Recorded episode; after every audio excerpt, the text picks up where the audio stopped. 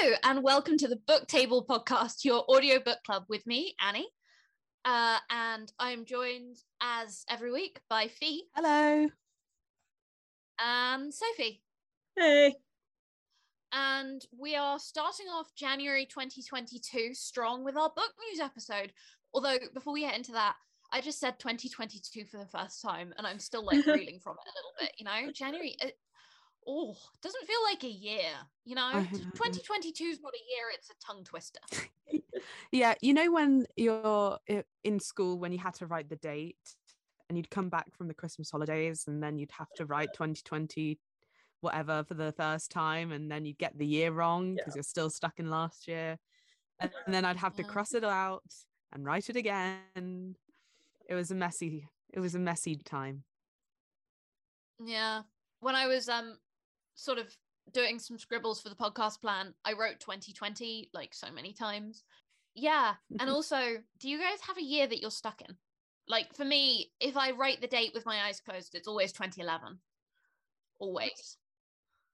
Really, I'm I'm stuck in 2012 mm. mentally, I think. I don't know why. I think I just enjoyed 2012. It was a good year.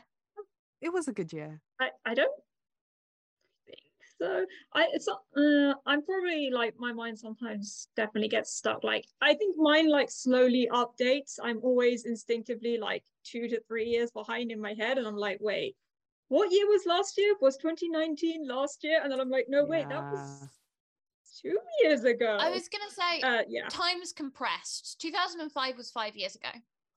Like just was. Um, maybe that's why I'm stuck in 2011. Anyway, um, I'm not off topic because this is actually our sort of New Year's book news roundup.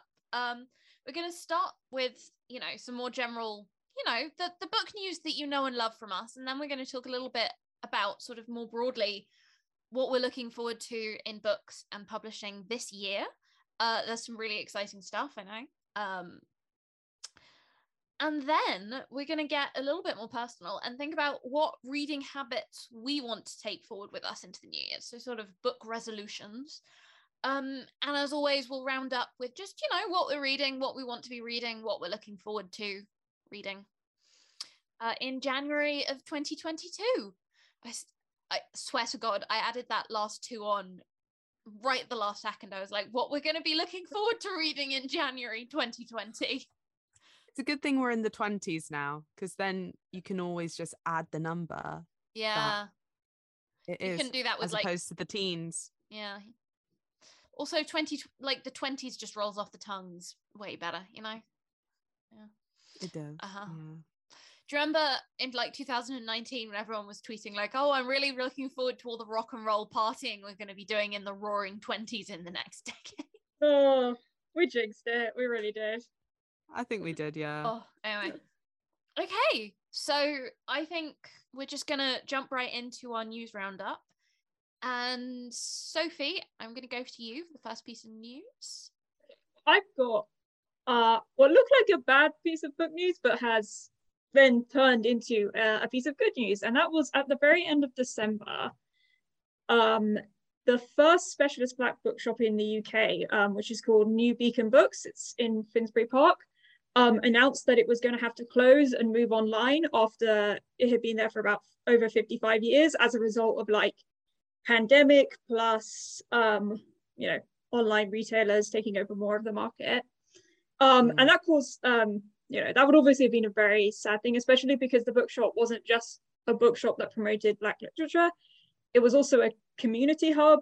It had been part of like the Black education movement and the Black supplementary school movement. Um, because in the UK in the 60s and 70s, there was not quite a, something of a policy of moving Black kids to like sub normal schools for people with subnormal education and essentially just kind of abandoning them there so the communities really had to you know take it upon themselves to educate it. If you're kind of interested in finding out more about that i really recommend there's a short film by steve mcqueen called education that covers that and it's it's it's a really interesting and really good watch. But anyway then about three days later um, a crowdfunding campaign was started and they raised 50,000 pounds.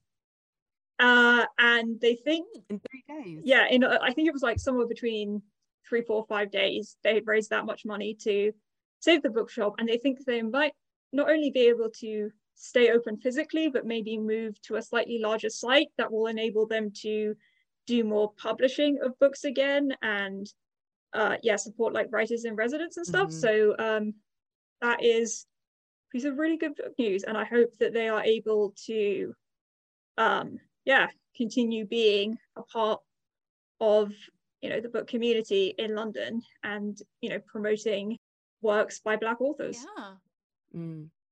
How how long has the bookshop been open for? When did it? It was, was it opened created? in 1966.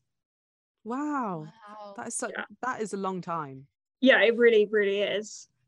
Um, Uh, so it's I feel like it's so heartbreaking that we are putting independent and such special bookshops in these positions. I think there's convenience in buying from Amazon and buying from big bookshop giants because you know that the book that you're looking for, especially if you're looking for a specific book, you're going to find it there.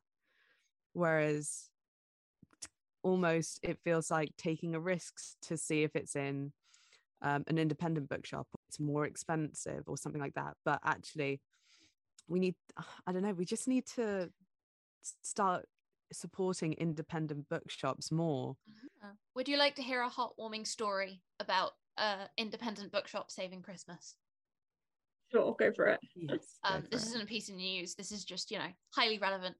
Um, so uh, we live very close to a small local bookshop. My parents order all of their books from there. In fact, I'm currently, uh, because it's Christmas, I'm staying at my parents' house. I'm sitting in my dad's office. You can see all of the technical books that has been buying a special order like okay i need the python handbook b whatever so anyway my sister and i went to see a friend of hers and they were going to go for a walk and i was just going to stop into the bookshop and pick up libby's uh, christmas shopping basically and uh, the owner of the bookshop a really lovely woman who's you know she's been there for years she's just the best she pauses and she says oh you're picking up these books and i say yes i am and she says now I don't know who this book is for. And she points to Libby's present for mum and she goes, but someone else in your family has also ordered this. So I just thought I'd tell you in case someone's buying it as a Christmas present. Turns out that through some miscommunication, Libby and Dad had both bought mum the same book for Christmas. And like Oh neither of them, I was the one there picking up Libby's order, and she knew me, and she knew Libby, and she knew Dad, and she was able to be like. And so, you know, Fiona, the lovely, lovely owner of the local bookshop, saved Christmas for us. And so the next day I went in and I bought a stack of paperbacks. And as I walked out, I saw her and I said, Oh my God, I just need to tell you, you saved Christmas. We were so grateful. And I mean, bless her, we'd ordered that book in specially, apparently twice. And she let us just swap it out for a different book so Libby could get mum something different for Christmas. Yeah. Mm. Um, and so I said to her, Oh, you saved Christmas. We're so grateful. It was so kind of you to let Libby swap it out after she'd order it. And she just went, Oh, more than anything else, I found it really funny. Like I didn't want to interfere, but you know, I was like, yeah, no, you you saved us from ourselves, which is the kind of service that you will never get on Amazon. So yeah it's so true yeah, independent bookshops are really important community hubs, and especially ones like this one, and a lot of um, I know in Soho there are a lot of LGBT bookshops as well, and they are really built with communities in mind, and they are places of discovery and the promotion of possibly underrepresented communities, uh, definitely underrepresented communities, you know, possibly underrepresented authors. And yeah, it's great to hear that one is surviving. And yeah that was a very long tangent, but surviving and hopefully thriving with hopefully thriving. yeah Um, and if they're still accepting donations, we'll stick a link up on Instagram when this episode comes out. Yes yeah Um, yeah. So that's a bit of heartwarming news. What's your news, Annie? Um, just something really interesting that I thought it would be good to talk about is so the New York Times, I think I've mentioned this a couple of times this year because they've been doing a lot of things. The New York Times book review turned 125 this year. And so they uh, ran a sort of vote asking readers to pick the best book of the past 125 years. Now, I want to see, do you guys think you can guess what? So, mostly American, um, you know, New York Times readers thought was the best book of the last 125 years. Hang on, sorry. Let me just do some mental math so I can figure out what what so that must be 1893, so- 1897. okay. I feel like it's got to be like an American book Yeah, mm-hmm. It's an American book. about book. New York. No, no, it's a um, it's a more sort of um national newspaper, Okay. but it is a classic American novel. I feel like I'm going to like know it the end. Yeah, you'll you'll kick yourself. Oh my Fee, you got a guess? I don't know. I'd I'd guess like, wait, it's Huckleberry Finn. Huckleberry. It's not Huckleberry Finn. Huckleberry Finn might be outside of the time period, but I feel like Um, I don't know why. I just think you in particular would be good. It's not a Mark Twain. it's not book. Catcher in the Wa- Rye, is it? no, no, that's too. That's too recent. Mm. No, Little Catcher in the Women? Rye is not too recent. Little Women, I think, is too old. Ah. Um, Um. Do you want me to narrow it down a bit? Yeah. Narrow it down. Twentieth century. Is it Great Gatsby? No, That was my first thought, but then you said not New. York. So I okay. think. This is like this is a race. Yeah. It's a game where just like, oh god. 20s. I mean, Great American Novel might have thrown you off because I don't know if it's like one of the classic Oh, okay. but To me, it's the Oh. Great American Novel. Um, and it is an incredible novel, and you will both kick yourself.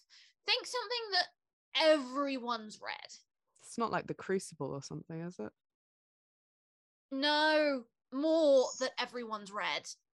Oh, okay, I was gonna say streetcar, but then I was like, that's a play, so no. Mm. Oh, oh, of Mice and Men. No, but you you're on the right track. It's To Kill a Mockingbird. Ah, of course, of course. how did we not Uh, get that? I knew it was gonna be. it, it sounds so obvious right and like it was the only thing that could ever have happened but it was it was extremely close it was a very narrow margin and the um the runner up the book with the second most votes the fellowship of the ring so really? yeah That is interesting. yeah so runner up was the fellowship of the ring and then 1984 came in at number three um 100 years of solitude at number four and number five my personal favorite from the list beloved by toni morrison Oh, yeah. I did cross my and I was like, no, that's not gonna come in at number one. That book is too oh yeah no too much. theme. um I was like, so some interest some more interesting facts from this. They they also did some genre books like the most nominated from these genres apart from those top five. Um parable of the sower was uh, for science fiction. Uh, the warmth of other suns by isabel wilkerson which is a really good book about um sort of the great migration of african americans from the south to the north in the sort of early to mid 20th century. Uh dram Dracula, Dram Stoker by Dracula, Dracula by Bram Stoker, The Joy of Cooking by Irma S. Rombauer, um, was apparently the like cookbook that was the most nominated. Watership Down, um, and this is fascinating. So the final, they they narrowed it down to a short list of twenty five and asked people to vote, right? hmm um, and the shortlist was 25 books and each of them had to be a diff- from a different author um, but three writers john steinbeck ernest hemingway and william faulkner received nominations for seven of their books. Um,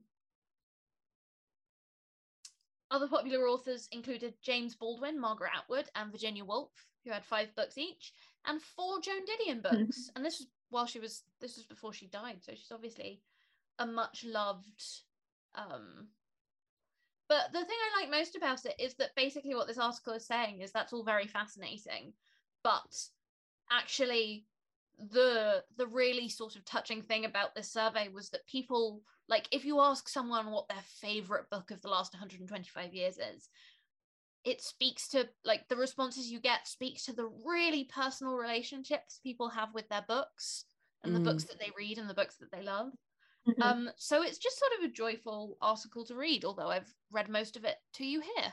Um but yeah.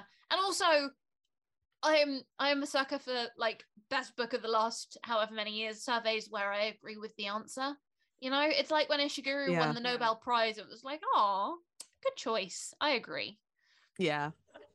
yeah. Okay so that's it for our general news. So i'm now i think you know i'm going to retain my podcast cream crown but possibly nominate fee as my regent uh while we talk about sort of the books that we're looking forward to coming out this year because i feel like this is your area of expertise um well, I had a major dig because I w- I was just curious to see. Uh, I know like a few book bookshop websites have a little section to show what up and coming Yeah. books are are going to be released soon. Um, Yeah. so you can get to pre-ordering. mm, and i thought i'd we'd start with the um the standalone books that are coming out Yeah. which we, we'd be excited about Um, so the first one that I'm quite excited about is Atlas Six, um, and that's coming out in February. And Mm, as many people might already know, that Atlas Six uh, is a very popular book that's been going around BookTok, and which is Book TikTok, just in case anybody is confused. Um, and it, it follows, I think it's for like six magicians, I would say, because they have powers, have been chosen to uh, compete for uh, some sort of position that looks after the books in the Library of Alexandria. Well, it has been already published, but self published. So now this is going to be Mm. republished through an official publishing house. Um, but I haven't. now yeah, this go is on. Oh, I was just going to say this is fascinating to me, um, because I think BookTok is becoming a force where self-published authors become recognized by your more big classic publishing houses. Um, the author I'm thinking of, Elle Kennedy, Yeah. um, who she did, uh,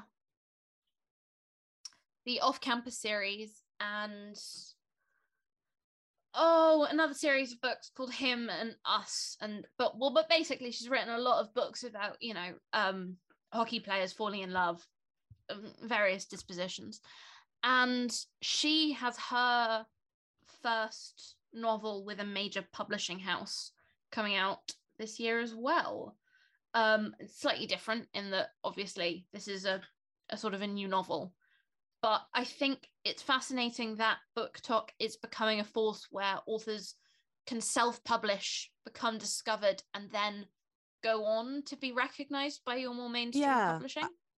Uh, fascinating.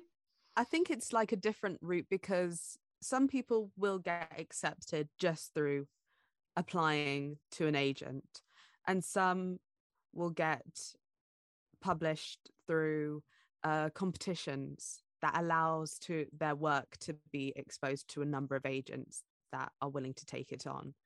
Mm. Um, and this now is Yeah. book like TikTok is providing a platform where stories that are loved can get the recognition that they deserve. That may not you know i think it's hard the, the process is a hard process because it's relying on trust that the story will do well rather than seeing a story do well already and then saying okay well then we'll just republish it under our name.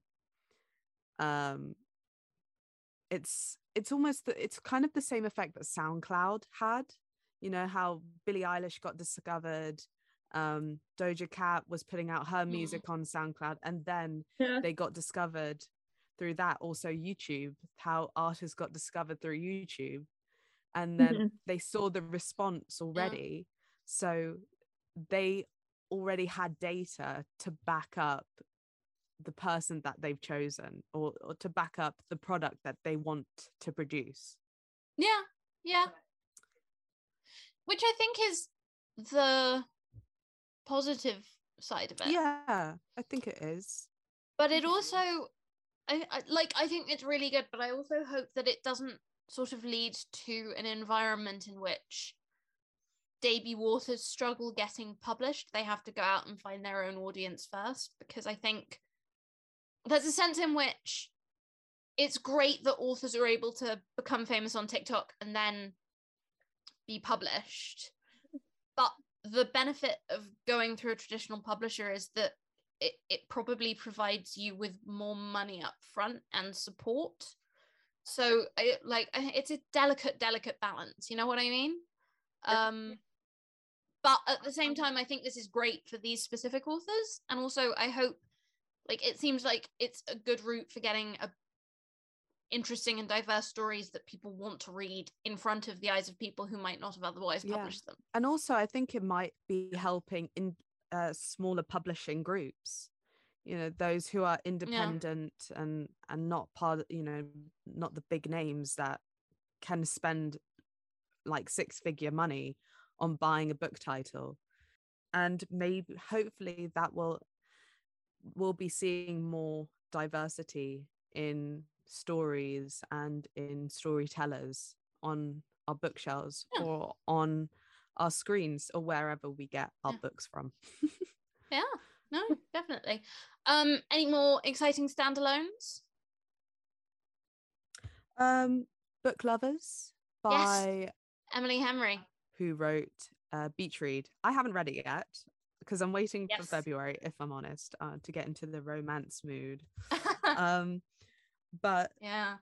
Well, I have read both of her um adult novels. So that's Beach Read and uh oh, I believe it's it's called People We Meet on Vacation yeah, and You and Me on Vacation. Like the the name that there was a name change at some point, but I am very Mm. excited for book lovers. Um so that's getting released in May in the UK. Um, and I think that's good. I think it'll be nice. You know, you can you'll have time to either save it for you know deep into summer or if you go away anywhere. Um, Yeah. hopefully 2022 manifesting travel right now. yeah. um so yeah i think that's going to be a really exciting book i think also because over lockdown she has become more um prominent and yeah. uh like how should say she's become more popular you know she, she- Yeah, yeah. Well, I think previously she was a um, young adult novelist, but she's now writing sort of adult romance novels, and they are great. Yeah. And I, for one, cannot wait to see what she does next. me too Um, she is certainly an automatic buy for me. yeah Um, I think I think she is for a lot of people. Um and I think Mhm. a lot of people really like um I mean ro- romance has always been a popular seller. Yeah. So I think it it's one of those things that you just got to find the author that makes you enjoy it most. And I think she does that for a lot of but- people. one thing I will say that I really like about her is that she, I think, started writing romance after coming around to the idea of romance as a genre. It wasn't something that she wanted to do, it was something that she discovered and then decided to write about. Yeah. And I get the sense that she's really been interested in holding the door open, you know, there's a sense in which she's got a kind of um mainstream respect that perhaps other authors haven't necessarily for writing romance and she is really interested in holding the door open and encouraging people to read widely and bringing more attention to the people who have been in the field forever and also debut authors and you know uh non-mainstream authors and saying hey thanks for looking at me i'd love it if you could look at all my friends as well you Yeah. know? Yeah. Yeah. so i i just like her as an author and i like what she's doing as a person Mm. Okay, moving on to sequels, of which there are some exciting ones coming out this Oh, year. loads of sequels are coming out this year, and I'm excited and also terrified for my bank account and your bookcase, presumably, because and my bookcase. some of them will be coming out in hardback, I, I would assume. Oh my gosh, I don't know if my bookcase could take more hardbacks. I might have to do a swap out. Yeah, by the way, when Fee says my bookcase, what she means is some open shelves above her bed. So, like, there's a sense in which Fee needs to stop buying hardbacks or they're going to crush her, literally. yeah, they might do. They might. I I can see the curve in my Nice. shelf Oh my God. already. Just like a slight curve, Oh, God. and it terrifies me every time. But hey, you got to take risks. You know, 2022 is about taking risks for for the love of books. Not with your head. For the love of the books. You know, your head's important. You can't read with a A concussion. challenge. I'll take it. Oh, okay. So, what sequels are you looking forward to this year? I know I've got one. I've got one, and that is um, Ballad Never After, um, which is a sequel to um, Once Upon a Broken Heart by Stephanie Garber. And I've only recently read it, but I'm an absolute fan of it. I think it has to be one of my favorite reads of 2021. Hmm. So I am even more excited for the 2022 release. And it's coming in September in the UK. And being their flirtatious selves with each other, even though they don't know it, they are definitely flirting. and and actually that is that's kind of what has Hmm. made me want to read more romance books in 2022 because I hadn't really read any romance for the whole of 2021 when I, until I read that. And I was like, oh, I really miss this. So yeah, uh, that's my Hmm. my one that I'm looking forward to. What about you guys? Um, well, this is one that I'm sort of pressuring Soph to read the original before the sequel comes out. Um, although Fee, you are more than welcome to read them as well. Um, so last year I read um everyone's favorite Red, White, and Royal Blue and loved it. And when sort of desperately grasping for something else to make me feel, you know, to just fill the hole in my heart after I finished that one, um, I found Boyfriend Material, which is genuinely one of the funniest books I read last year. I loved it. I went into it, you know, when you finish a book that you love and you've got that huge book hangover and you you start searching for a book that's the same and you kind of feel going in that you just have stupidly high expectations and nothing could be good enough. Mhm. And I think this is possibly the only time in my life where I picked up a new book and it was just as good and different and funny and so. Uh, Boyfriend Material is just such a good book. It is um, a fake dating novel about, um, and it's just, uh, about you know a sort of child of a rock star who's trying to reform his image, dating a very serious lawyer. Um, but it's just so funny. like I there is this one passage about a knock knock joke that I have just read out to my entire family multiple times. um it's such a great book and there is a sequel coming out um husband material which presumably means they're getting married um which is very exciting and coming soon.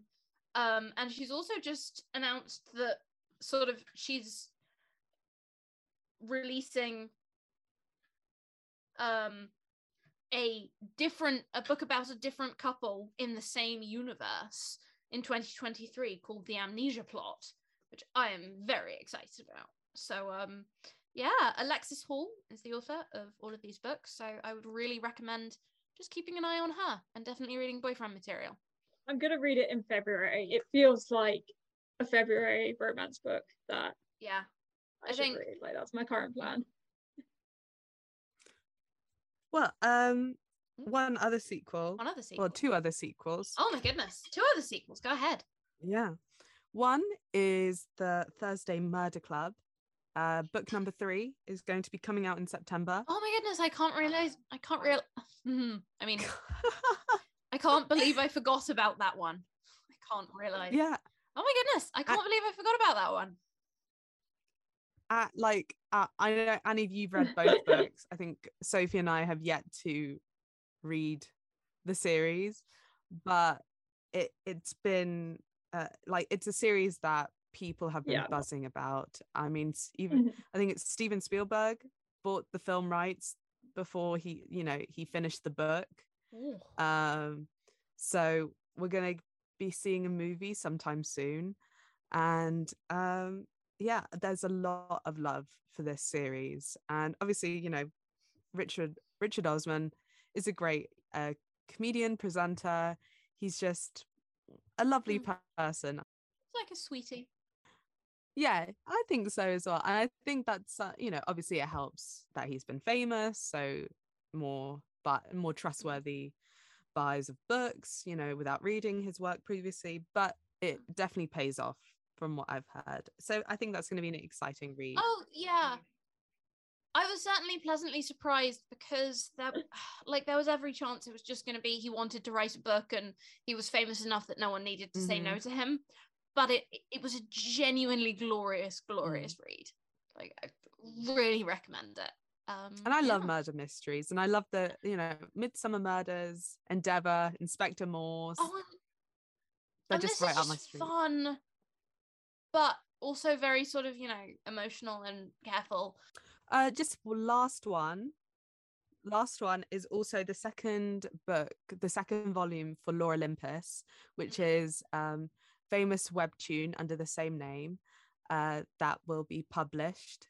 I have the first volume and it is gorgeous. The the drawings are just beautiful. I I would frame them if I could. And I yeah, I'm definitely going to be getting the second volume. I I rarely get comics and um, manga and and picture um, stories, but and that's just because I whiz through them so quickly that and I don't usually reread things, but I think Lore Olympus is just it's almost like one of those coffee book coffee table books you know it's like a, it is a showpiece in itself just the art of it but it's also a fantastic story and so that's something i'm really looking forward to. I know sophie you read lore olympus as well. Yeah so that's it for sequels. There's a lot to be excited about this year i feel like. There's a lot of you know moving and shaking going on um there is Right? yeah, Yeah, i just sorry, I just- I have the list of debut authors there's all this noise going oh it's Someone fine challenge let's just get huddle. through it. anyway, anyway, okay. Um, and now I wanted to do something. This is, in a way, a sort of preview of my New Year's resolutions. Because one of the things I want to think about more and also talk about more here on the podcast is debut authors. We've got, you know, some stuff coming up about that. But I thought I'd start off the year, as I mean to go on, with just a couple of books that I'm really looking forward to that I found on Debutiful's Discover Debut Authors um, debut books of 2022 list. Um, can i just say i love that list name day beautiful It well, it's not. That's the debutiful.web is the blog dot net. Sorry, is the blog that I'm looking at, and I just I don't know. I think we should be supporting debut authors. i agree um, that's also my my book resolution as well i'd like to read more debut authors Mm, These are sort of in publishing order. I will link to this on the Instagram as well. There are 10 really amazing books on this list, but some that really stuck out for me. Fiona and Jane by Jean Chen Ho, uh, which is coming out on the 4th of January. Um, this book follows two women, uh, you guessed it, Fiona and Jane, as they navigate their lives as Taiwanese Americans, their friendship, their romances, and everything in between. It's a brilliant examination into young life and told in a brilliant fashion. Jean Chen Ho has created two of the most memorable characters in recent fiction, which just sounds, you know, an incredible thing. The Boy with a Bird in His Chest uh, by Emme Lund, coming out on the 15th of February. Lund's brilliant debut is unlike any other coming of age out there. In it, a teen has a bird in his chest. It's not until he goes to live with relatives where he is truly accepted and can focus on all of the other growing pains an adolescent must face, falling in and out of love, broken hearts, broken friendships, and discovering who he is. Country of Origin by Dalia Azim, uh, coming out on March the 15th. Azim's multi generational family saga is an eye opening and heartwarming. Uh, both expansive and intimate, the novel uses the political revolution in 1950s Egypt as a backdrop to explore family independence and identity. Um, the list goes all the way to sort of June, so it's more the first six months, but it's uh, like I just think there's some great debut authors coming out here, and I, for one, am very excited. Yeah, me too. That was a very sort of uh, lightning Lightning round. round. They all sound very exciting, and I am going to add them all to my to be read list. So that's it for the books that we're looking forward to this year. So shall, shall we get into our um what I am tentatively calling our book New Year's resolutions? Does anyone have any New Year's book resolutions aside from just a general commitment to debut authors, which I think Hmm. you know maybe that's our podcast resolution. Yeah, I thought it was a resolution as like a I- I'm I'm gonna like tentatively set myself a target of like reading maybe like uh at least one book outside of the book club book every two months and see how that goes. And I think also maybe putting because I'm going to have a commute again more regularly, like once this Omicron wave dies down we're allowed to have more than like two people in the office at the same time. Um yeah, it's a very small office. Um and so I kind of want to maybe try like a putting my commute time into reading because uh, when I was commuting for my old job, I Mhm. kind of got in the habit of just like watching something on my phone. But I get a lot of reading done on the tube, so I think that's maybe part of my resolution is just going to be to yeah Yeah. use the commute a bit more for reading times. Yeah, I found audiobooks a really good way to sort of give my commute over to reading. Yeah. um because you know i could like i would really recommend that um but yeah that sounds like a good good one fee Um, my one of my New Year's resolutions um is to start annotating my books. So I don't actually do that. I I've never really annotated books except for in high school when we had to actually analyze them and stuff and write essays on them, blah blah blah blah blah. And I really want to try and do that because I don't know. I just feel like I think I have jess from gilmore girls yeah, obviously Jess, because he is an icon, a legend. so what is it about annotating books that you want to get into this year I don't know. I think I just want to be able to like write thoughts and feelings on it and just and, see how I felt about the book. And maybe that's and, and maybe it's part of the reason why I don't reread books because I forget which are my favorite moments or I I don't mark them. I don't mark lines that really stand out to me. So I think this will make me take in more of the story when I read books. interesting as part of like trying to have quotes for our instagram basically um i've started really trying to like highlight memorable quotes especially when i'm reading on kindle and like highlighting a quote is just you know it's not permanent and that's actually been a really nice way to then sort of later go back and look at what i really liked and sort of remember the best bits of a book uh so yeah annotating sounds like a really good goal Mm. um what about you? I want to. Well, it's weird. I I think this is the first year that I have read a lot after a lot of years of sort of reading a lot in January and February, and then just by December not reading anything. Um, and I want to keep that pace going, and I found that the way I've been doing that is just by being kind to myself about what I read and by following my passions. And so, in a sense, my podcast, my podcast, and so, in a sense, my resolution for this year is just to sort of keep on going, to like Yeah. keep that momentum up.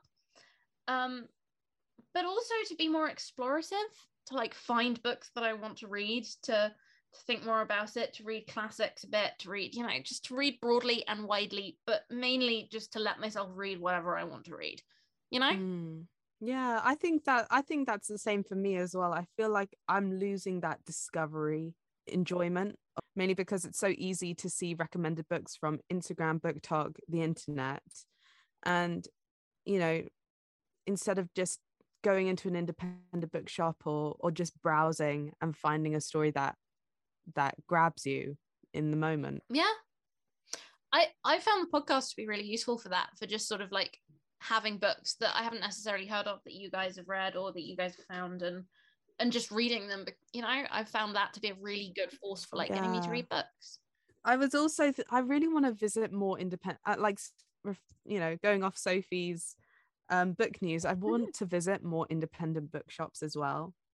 Because I know you get me to a Foyles or a Waterstones I'm coming out there with at least two books in my hand. I kind of would like to see I, I'd like to visit more independent bookshops because also they're so lovely. And we I mean especially for me who lives in London you know it's a great day out and there are so many I probably like to do the same actually, because like I'm just I just so easily default to the Waterstones that is in walking distance, and I just like I just yeah don't know like there must be some around where I live. It's just that convenience of being like oh I could just walk over there and get the book, as opposed to like Yeah. making a journey of going going somewhere else. I will say I feel I mean there's one in walking dis there's a walking distance bookshop of me in Ireland, but I particularly love the walking distance the bookshop walking distance of my parents' house. Um and I feel very I, I have a lot of affection for it. And one of the things I love about it is that because it's a small independent bookshop, they do really good like personalized book recommendations, you know? Just just great uh, if you want to go in and chat to someone and say oh would you recommend this book or like you know oh i want to read a book by this author which one do you want think i should start with like sometimes they'll be able to do that for you in a waterstones but there is nothing like that in an independent like you there's so much like personal service that you'll only ever get from an independent bookshop. Um mm-hmm. yeah. Um oh i thought of another one like five seconds ago. Now i've lost it.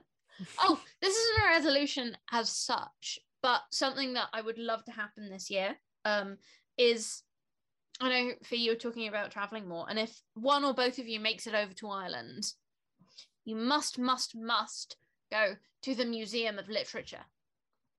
And i would like to go to the museum of literature a couple of times this year. Um it's a very recent thing. It opened i think in 2019 in dublin. Um, it's called the Museum of Literature Ireland because it's the Molly, and Molly is uh, the wife in Ulysses. Um, and it's just a really cool, like, inventive space where they're thinking about how can what can you do with a museum of literature? What can you, you know, and celebrating Ir- Ireland's literary heritage. And so, yeah, I think my another book New Year's resolution of mine is to just sort of explore more of the like amazing book stuff that Dublin has to offer. It's such a great like book town. Um, and I'm going to start with going back to the Molly and seeing what what they've got. I think there's always something to gain from exploring that your local book scene, whether that you live in a big city or not. And so I- encourage everyone to probably explore their their local bookshops, their local literary histories and and all sorts and just see what what you discover. Yeah. Um, also, if I can suggest one for you, you might want to get a freestanding bookshelf so you're not at perpetual risk of concussion. Yeah, well, I need to find the space for it, but I'll try. Yeah, that okay. And so I think we can move on now to the just what we're looking forward to Mm. reading in January. Uh just the sort of the classic end to our book news episode. Which for me at least is the big pile of books I walked away with after we saw each other today. Yeah. Um I don't know about you guys. I've got um the books that Sophie and Fee very kindly got me for Christmas. Ariadne by Jennifer Saint and Ugly Love by Colleen Hoover, uh, which really looking forward to in January. Uh, January is always a great month for reading your Christmas books, and I also have got Fee's copy of um, Once Upon a Broken Heart. So hopefully, I will be, you know, excited to read that sequel with you. Come what March? Did you say? Uh Ye- No, it's not coming out in March. It's coming out in September, so you got a while. September. Oh, I've got a while. Um, hopefully I can then send it on to you, Soph. I have also got Piranesi by Susanna Clarke, just sort of as a book that I'd quite like to read. Ideally before I go back to Ireland, so I'm not lugging so many books around. But you know, that might be a pipe dream, which is a lot of books. What about you guys? Um, well, I did get a fair number of books for Christmas. So I, I got from you two Under the Whispering Door by TJ Klune, which I'm looking forward to reading because I've heard a lot of good things about them. In specific, House of the Cerulean Sea, which I plan to read whenever Annie gives it back Yeah. to Fee, and then I can take that copy as well. Um, I'll probably just send Yeah. it directly on to you unless Fee has any sort of objections. No, I don't. I and do not object. What was it? Yeah. Eight Detectives. Uh, was the book Fee got me, and then my mum gave me for Christmas Ariadne by Jennifer Saint and The Women of Troy by Pat Barker, which I've started reading and is the main book I plan to read in January. I'm kind of going one at a time. Um, and I Yeah. I started it yesterday on the tube and I already love it so much. It's a direct kind of sequel to The Silence of the Girls. Ooh, that's exciting. It's kind of the same topic as A Thousand Ships, but in a different perspective. It's specifically from Briseis's point of view. Um, whereas like A Thousand Ships kind of like hopped perspective and was um very grim, I would say. this feels slightly I mean it's not gonna end well, but it feels slightly less bleak, at least at the start. Um and then I'm also rereading Red, White, and Royal Blue this month because I've only listened to the audiobook. So I went and picked up the physical copy, and it's, it's actually quite funny. I've already reread the first chapter, and like I can hear the narrator in my head. Like I can just hear the way he says and inflects everything when I read it. It's just such a weird experience that like I've listened to this audiobook so many times it's like imprinted into my mind, which is just a very funny experience. Um, but yeah, those are the two books I'll probably be reading in January, and then I plan to sort of slowly wake my way through the rest of them as the month goes on. Mm. Fee, what about you? Um, well, so my books I was generously uh received by you guys was Certain Dark Things by Silvia Moreno Garcia, who listeners from our first episode ever will remember Yeah. that that was our book club pick, uh, her other book, which was Mexican Gothic. And so, yeah, uh, it's a vampire book. I am incredibly excited because I have not read a vampire book since Twilight. I'm ready to be obsessed with vampires again. 2022, we're getting back into vampires. Hell yes. Um, and then also Tarot and Tequila by David Ross. I love Mm. tequila. I love doing my tarot cards. Um, this just is the perfect thing. I probably will be like reading Coffee it throughout the year. Yeah, it's more of a coffee table book. Beautiful drawings. including for our next New Year's Eve party. Yeah. Why not do Yeah. a reading? I also am really excited to read uh, If I Had Your Face by Frances Cha.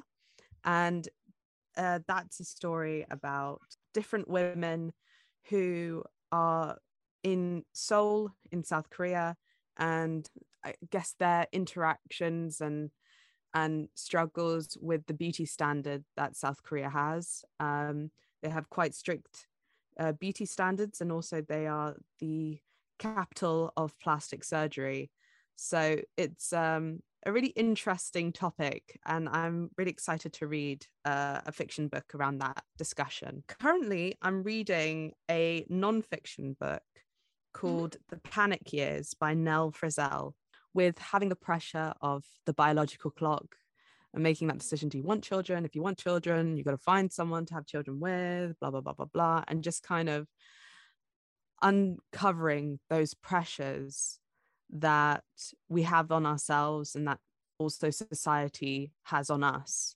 and um it it talks about her views on them and and as she's going through her birthdays in those years and how she was coping uh, with those decisions I, I really like reading nonfiction books in January and um, February, like the beginning months of the year. I'm not sure why. I just do. No, you get like that. I read um I feel like we had a lot of sort of um fantasy and magical realism got us through the winter and that was very much reflected in our book club picks.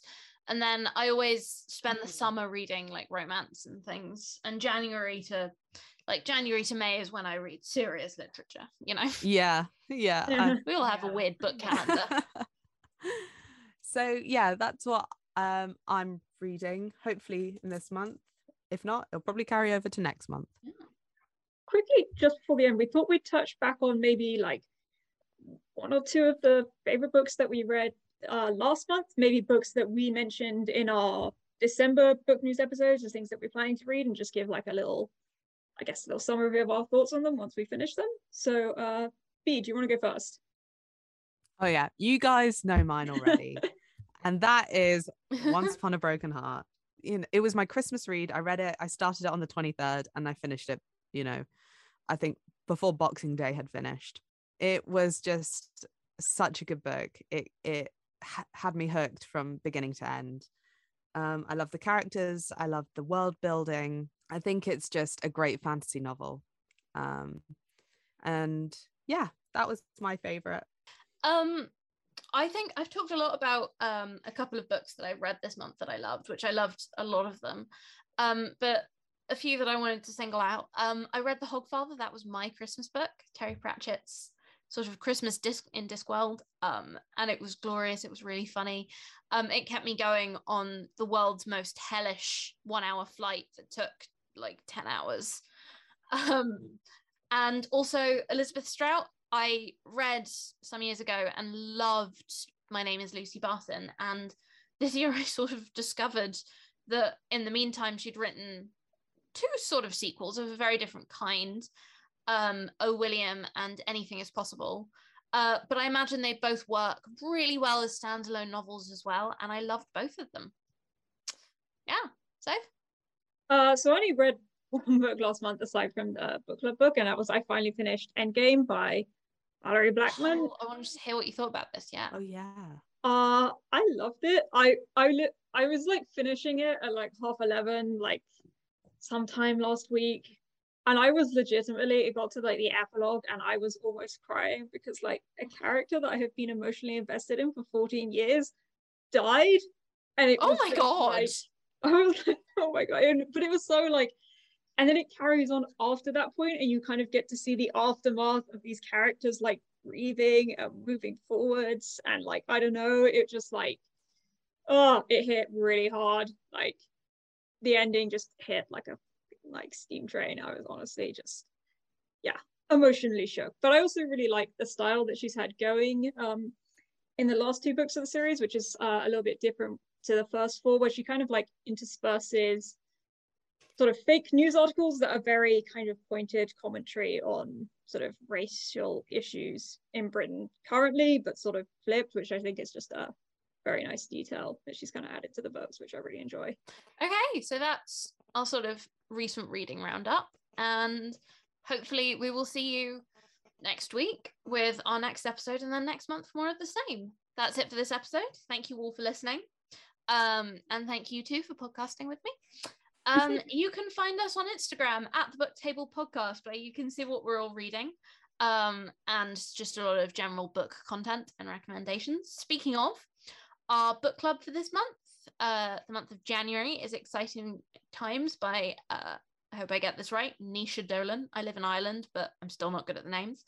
Um, we're really looking forward to it. We'll be doing an episode on that on our monthly book club episode. Comes out on normally the last Friday of the month. Uh, so please feel free to read along, and we will be talking all about it soon. Um, next week, I really hope you couldn't hear that firework. okay. I did hear a loud noise. Next week, we're going to be asking the question Can you judge a book by its cover? Um, the three of us are big book cover fans, so we're really looking forward to it. Uh, comment on our Instagram if you have any favorite book covers or any strong opinions on the subject. So, yeah. All right. Thanks for listening, and I will see you next week. See you next Bye. week. Bye.